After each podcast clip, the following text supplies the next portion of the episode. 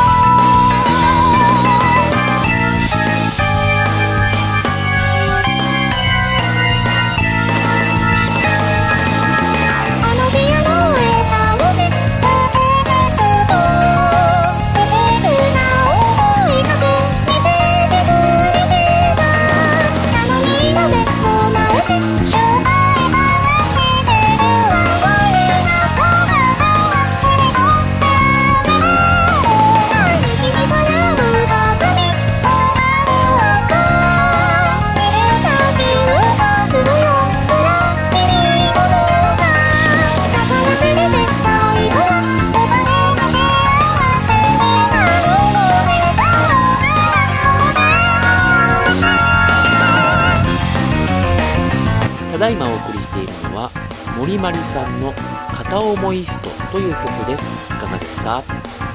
このランクイラジオでは1曲目にインパクトのあるかっこいい曲を持ってくるっていうのがちょっと定番と化しつつありますが、その最新系と言っていいんじゃないでしょうか。といってもですね、森まりさん自身はもう何年も活動されてる方で、私自身が知ったのがごくごく最近、まあ、去年の終わりぐらいだったんですけれども、その時からかけたいかけたいと思っていて、選曲作業をしてたところに、この曲が飛び込んできまして、もうほんとドンピシャだったので、即決いたしました。えー、基本、あ、なんていうのかな。アシッドジャズ路線っていうかな、そういう感じの曲調なんですけど、まあ、でも、ジャズ色が非常に濃厚というか、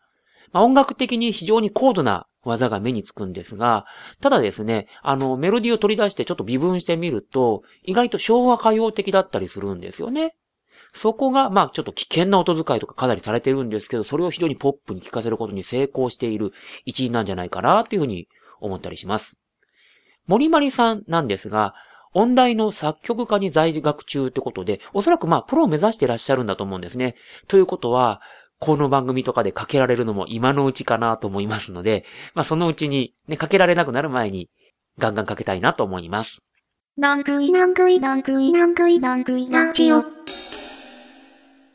第10回でペペルルさんの雨のち気持ちという曲を紹介しまして、その感想をですね、ペベルルさんがツイッターでつぶやいてくださったんですが、そこでトークの内容にも言及してくださいまして、で、そのことでちょっと触発されて、今回お話をしようかなと思ってます。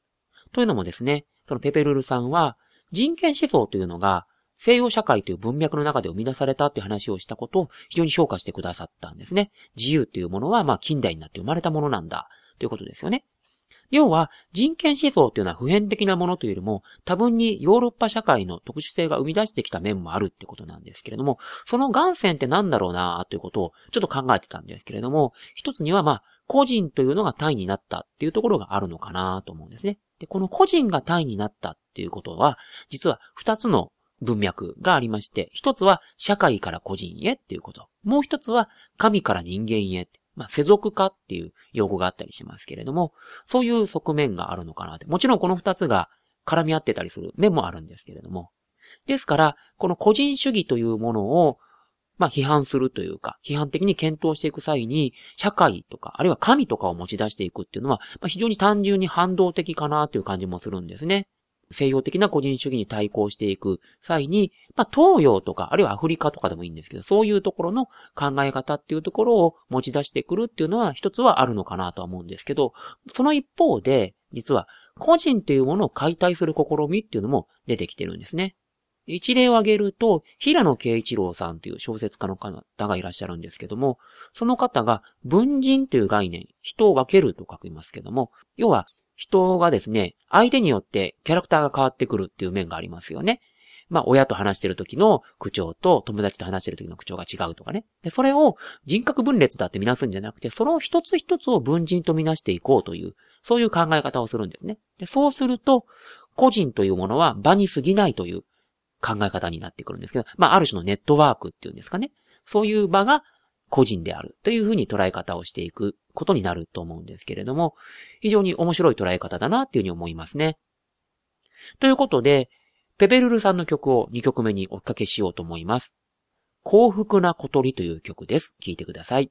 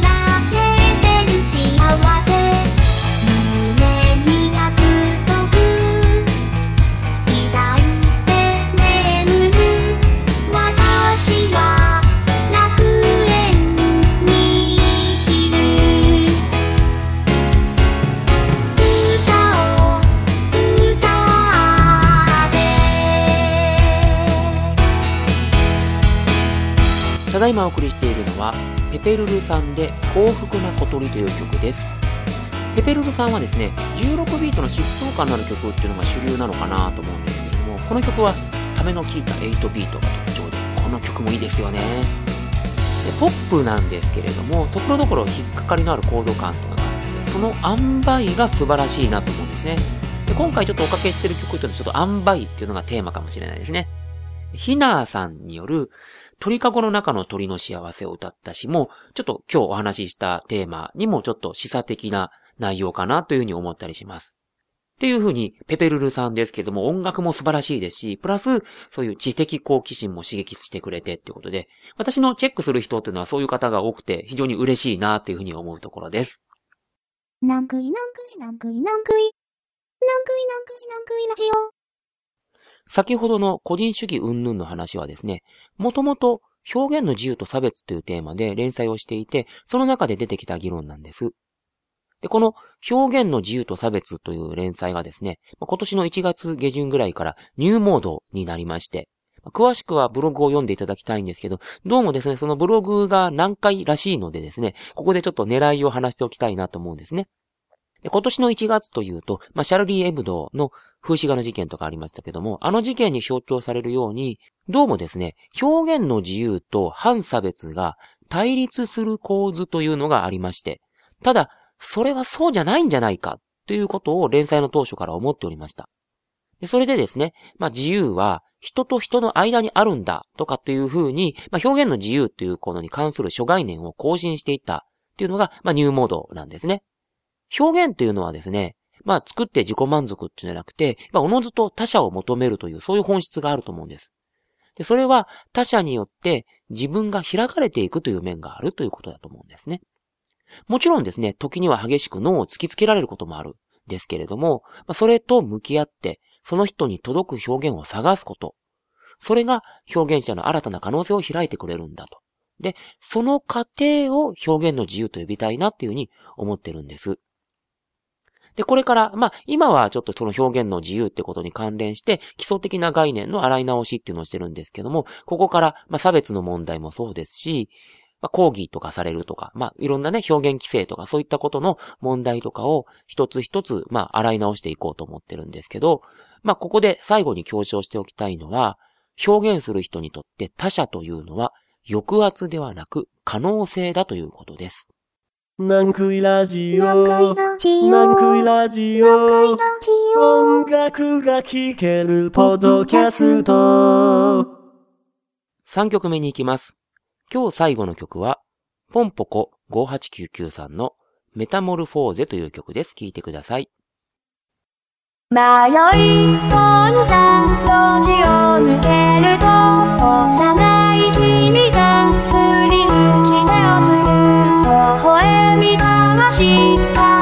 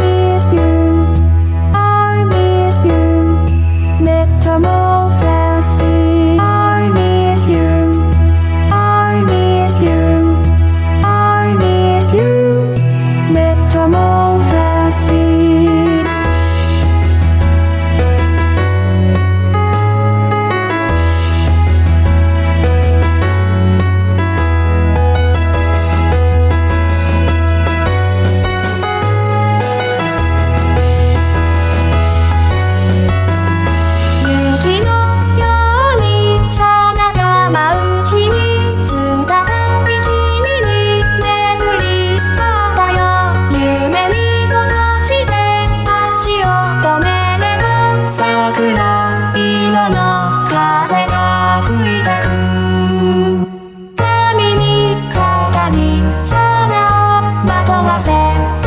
る言葉も見つけられず。それでも二人はまた気のせず互いのことを見つめていたよ。止まった時間がきめての背中そう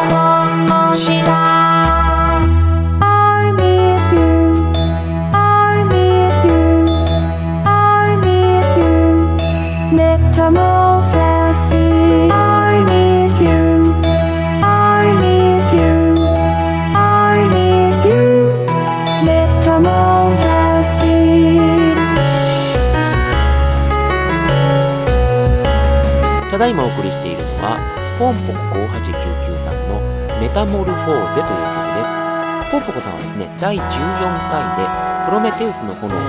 紹介しましたけど、そちらとはタイプの異なる、まあ、一見和み系の曲と言えると思うんですけど、やっぱりポンポコさんって方、才能半端ないですね。この曲も、まあ、ミニマルで、隙間の多いアレンジだと思うんですけど、非常に緊張感のある音空間というか、まあ、特に転調して戻ってきた後の、このコーラスが重なるあたりとかもう凄まじいの一言ですよね。まあ、詩の方もですね、うい天変というか、あの、無常感を感じる。まあ、メタモルフォーゼっていう言葉自体が変身とか変容って意味なんですけれども、この冒頭のですね、まあ、白爪草の指輪の話っていうのが、そこが非常に暗示的だったりとか、詩の方も曲も方も非常に味わい深い曲だと思います。ぜひ詩の方もチェックしていただきたいなというふうに思います。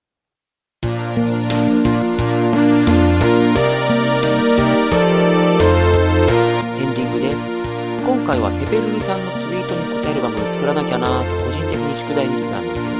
それがようやく果たせた回でした。曲もですね、まあ、塩梅という共通項って話を先ほどしましたけれども、3曲とも割とスーッと入ってくるようで、なかなかに爪痕を残してくれる曲なんじゃないかなと思います。感想をぜひ聞きたいなと思います。あと、まあ、感想もそうですけども、リクエストもですね、作者さん自ら売り込みをしていただいてもいいですし、まあ、こういう曲を聴きたいという、まあ、漠然としたリクエストでもいいのかなと思います。その他、番組の感想などの宛先は、NNKUI アルテリアイを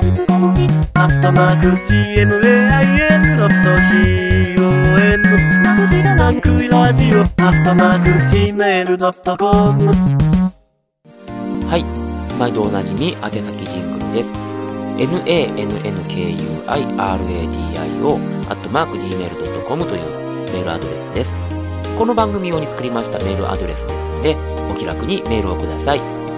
番組にリクエストくださった方には、スペシャルな弾き語り音源のプレゼントも用意しております。このランクイラジオですけれども、月2回の更新を予定しております。第20回は4月の中旬から下旬あたりになるかなと思います。では、第20回にお会いしましょう。さようなら。